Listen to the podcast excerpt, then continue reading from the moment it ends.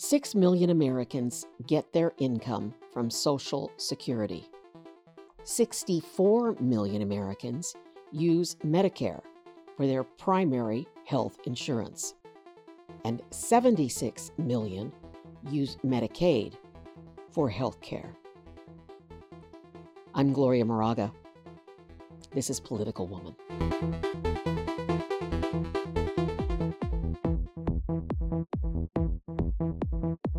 It is October 2022. Republicans have been talking about and floating their ideas to cut Social Security for most of this year. They use words and phrases like fix Social Security, shore up Social Security. They erroneously call Social Security, Medicare, Medicaid entitlements. Wrong, bucko. That's a Potomac word game. They say that they are looking at Social Security all in the name of fiscal responsibility. What a laugh. Ha, ha, ha. Can you hear my voice dripping with sarcasm? Social Security Medicaid, Medicare, are not entitlements. They are being funded through every employed person's paycheck. And right now, right at this time, October 22nd, 2022, it's 7:58 p.m. West Coast time, California time. The Social Security Trust Fund is performing better than the stock market. And I will have links to everything I say in this podcast. So, in this post podcast video, I will stick to the Republican proposals to cut or gut Social Security. I'm not going to get into the history of Social Security or how many times Republican administrations have tried to steal from the Social Security Trust Fund.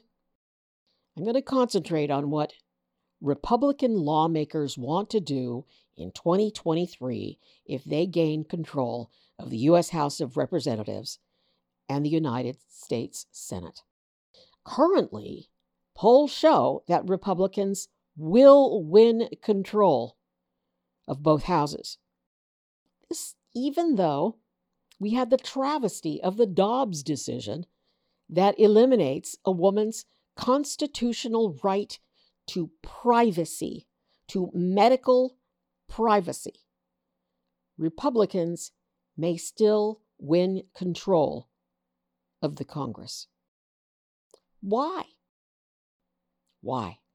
How?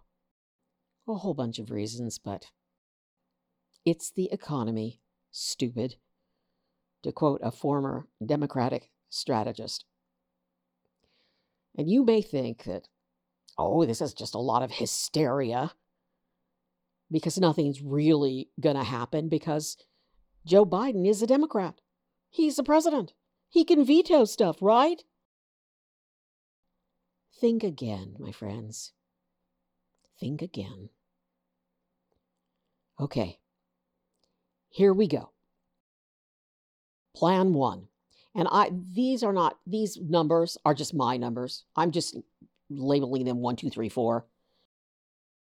I don't know. Uh, that's not by level of importance or anything. It's just the different things that Republicans have said and articles I've read and things that have been written about what they want to do frankly, you know, I don't think they really know what they're doing, except they continue to fracture the country with their racism and their ability to deny what's right versus what's wrong and what's for the good of the country and what's for the good of their pocketbook because that seems like chasing the almighty buck is all they consider anymore. back to Plan 1. We talk about rich people. Here we go. Plan 1 sunset all federal legislation. Now, here's what they say if the legislation is important, if it's critical, Congress can refund a program. Now, this comes from Rick Scott.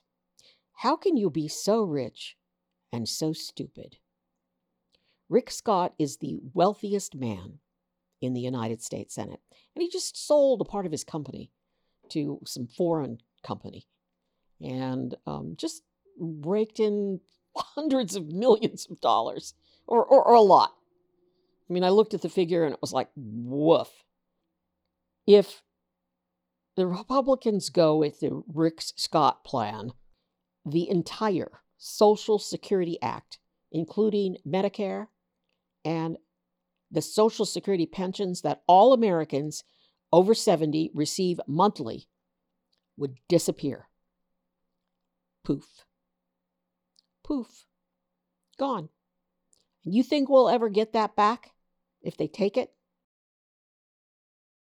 Plan two raise Medicare age of eligibility to 67 and Social Security eligibility to 70.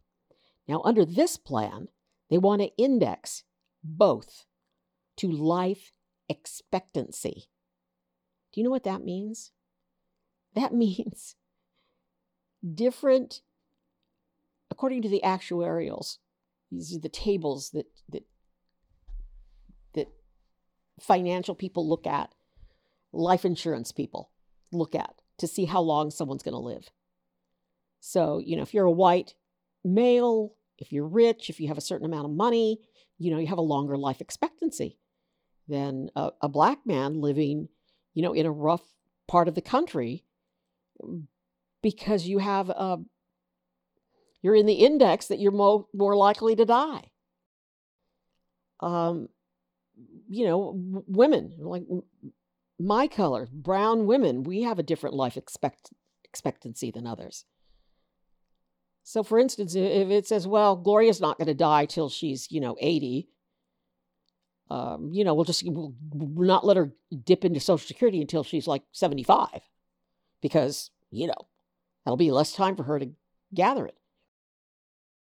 And here's under this plan what they also want to do is cut off Social Security at age 90. So, what are we going to do with grandma at age 90? What happens? We put her on a lump of ice out in, you know, Alaska and watch her float off? Bye, grandma. I mean, what do they want? Us to die? they want to determine when we should die? That's plan two. Plan three withhold Social Security from people who are forced to retire early. Prevent those people from drawing on Social Security until we earn a certain amount of money. But what amount? Who's going to decide that? Rick Scott, the billionaire. They want to stop some rich people from getting Social Security, but what what's the cutoff? And you know who decides? So so here's something else else within that plan. If you're getting money because you're a veteran, they want to subtract that money you get from your veterans benefits and subtract the amount you get from Social Security. So they, they think that you're double dipping, even though you paid into both these funds, right? You paid your Social Security when you worked, you earned your veterans' benefits, you earned them, you fought for your country. Where do these people come from? That's really, this frosts me, but it's not as bad as the next one. Plan four. This is the last one. I mean, and you know, they have all kinds of plans. They just want it. They want the money, okay? They want the Social Security Trust Fund. Plan four reduce your payroll taxes that fund Social Security and redirect them to private alternatives. oh, we have to do these things carefully, said the Wicked Witch. Yep, privatize Social Security. They want to give your money to big business. Let big business invest it for you. Yeah, this is what they've wanted all along. And don't think they won't get some credit for this from the big business people who give them so much money and keep them rich and happy. Give your money to big business. Let's privatize it. I'm going to stop talking about their lame, bra- lame brain plans and tell you something about the Social Security Trust Fund versus the stock market. And I'm talking about right now, this point in time. The Social Security Trust Fund is better right now than it was one year ago. It's running a smaller deficit. Look at what's happened to your 401k or the money that you have that's connected to the stock market. It's been a horrible year for the stock market. Yeah, is it going to go up? Probably. It always does. But slow and steady here. Here's why Social Security Trust Fund is doing better than the stock market. We've had a stronger than expected recovery from the pandemic induced recession, higher expected levels of labor productivity, and lower anticipated long range disability incident rates. Okay, here's what's happening people are going back to work. People are working. Unemployment is really low right now. That's why Social Security is doing better. Unemployment is so low. Thank you, Joe Biden. We're getting back to work thanks to his plans and some of his legislation that's been passed. He's, we're investing more now in jobs that have a lower incidence of, of disability, like high tech jobs, solar jobs. I mean, that's coming. Now you're going to ask, how can Republicans do this if Joe Biden is president? He's a Democrat, right? Checks and balances. He's not going to let them do this. Right? Not right anymore. And here's how they plan to do it the debt ceiling vote. I read a great article. It's called Republicans Using the Debt Ceiling as an Excuse to Kill Social Security. Now, I found the article uh, on Yahoo News. And yes, I'll, I'll have the links. I'm quoting this, guys. This is not me, this is him. He writes a finance column. He's brilliant. His name is Michael Miltzik, M I L T Z I K. And I'm going to read a little bit of what he wrote and uh, quote him. So, quote The debt ceiling was not originally meant as a limit on the Treasury's authority to issue debt, but rather as a way to give it more latitude to borrow. It was enacted in 1917 when Congress grew weary of voting on every proposed bond issuance, considering it a pain in the neck. So, see, Congress is lazy. So they enact this debt ceiling vote. The vote to raise the debt ceiling is not about spending more. That's wrong. If they say, oh, we're going to hold this up because we don't want to spend more, it, it's not. It's not about that, according to this guy. It's about paying the bills we already have. So he says if we breach the debt ceiling, payments on existing debt will stop. That means Social Security checks, Medicare reimbursements to doctors and hospitals, paychecks to military families. Stopped. And this, he says, will ruin the U.S. government's unblemished history of always paying its debts. And it would instantly raise our borrowing costs. because we have to pay those debts. We have to pay our debts. If we don't, it hurts the United States government's history of paying our debts. now, Republicans are promising to use the debt ceiling threat to get the cuts in programs they want to cut in the budget, like cutting Social Security. Oh, forgive me. They want to shore it up for the future. Now, I'm going to finish this part of the post podcast by quoting again from Mr. Miltzik.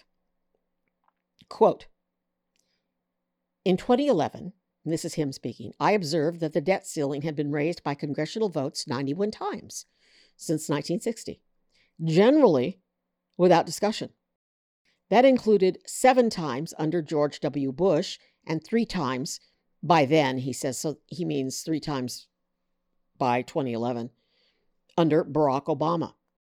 That year, Republicans took majority control of the House of Representatives, and the debt ceiling morphed into the raw material of a political stunt. End quote. Thank you, Mr. Miltzik. You're great. Political stunt. That's how the Republicans want to do it. They'll do another stunt, just like the stunt of putting immigrants on a plane and flying them across country from Texas to Florida to Martha's Vineyard. Unbelievable. This is serious, you know. We don't need any more stunts. I just, I don't know. My heart's pounding because I just don't know how this has all happened. Because what? Racism? Finally, why do Republicans think they can get away with this massive attempt to steal millions of dollars that do not belong to the government in the first place? That trust fund belongs to workers, to you and me. How many times did you look at your paycheck, your pay stub, and think, wow, if only I had that little bit of extra money that's going into Social Security, you know, I could get a new pair of shoes or, you know, I could help mom out a little bit more with stuff that she needs. How many times? I I thought that a lot. So how do Republicans think they're going to get away with this? I don't know, but I can guess.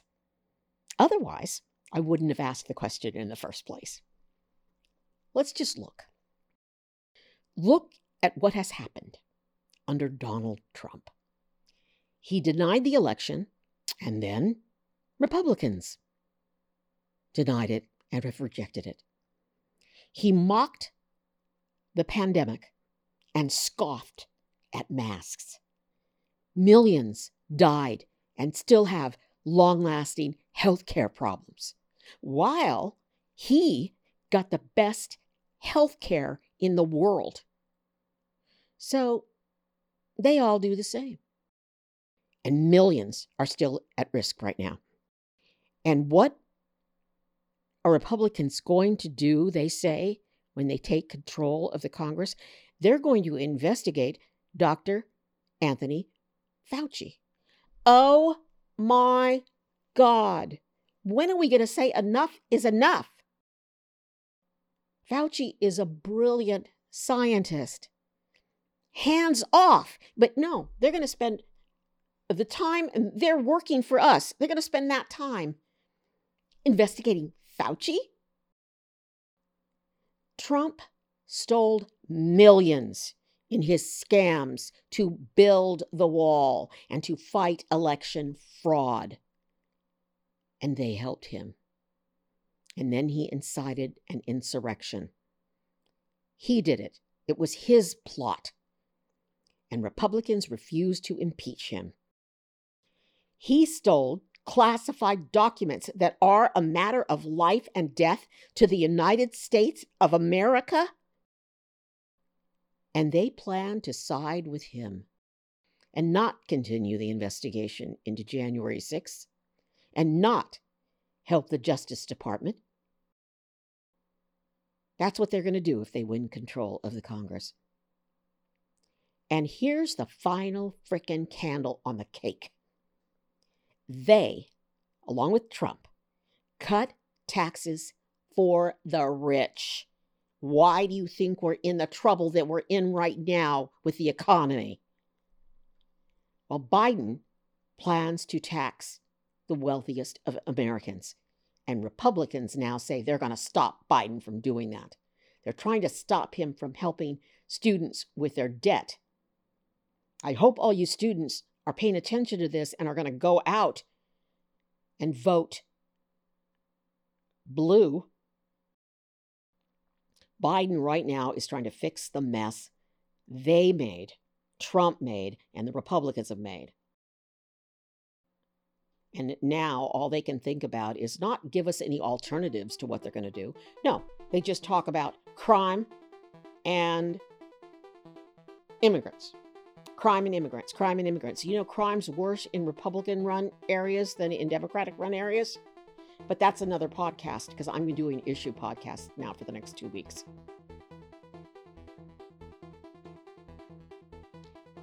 Now, if they win control, not only are they going to cut Social Security, and use this, this scam, this political stunt of the debt ceiling vote to cut Social Security. They want to block everything that the president has been working to do.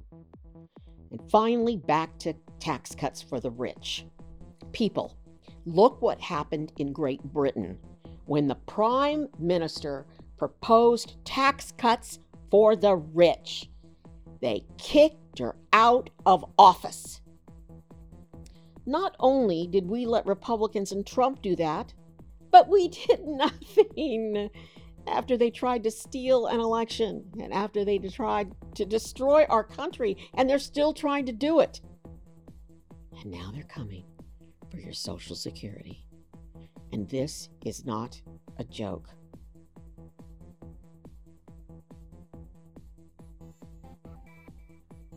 I hope you're thinking about this don't think about short term.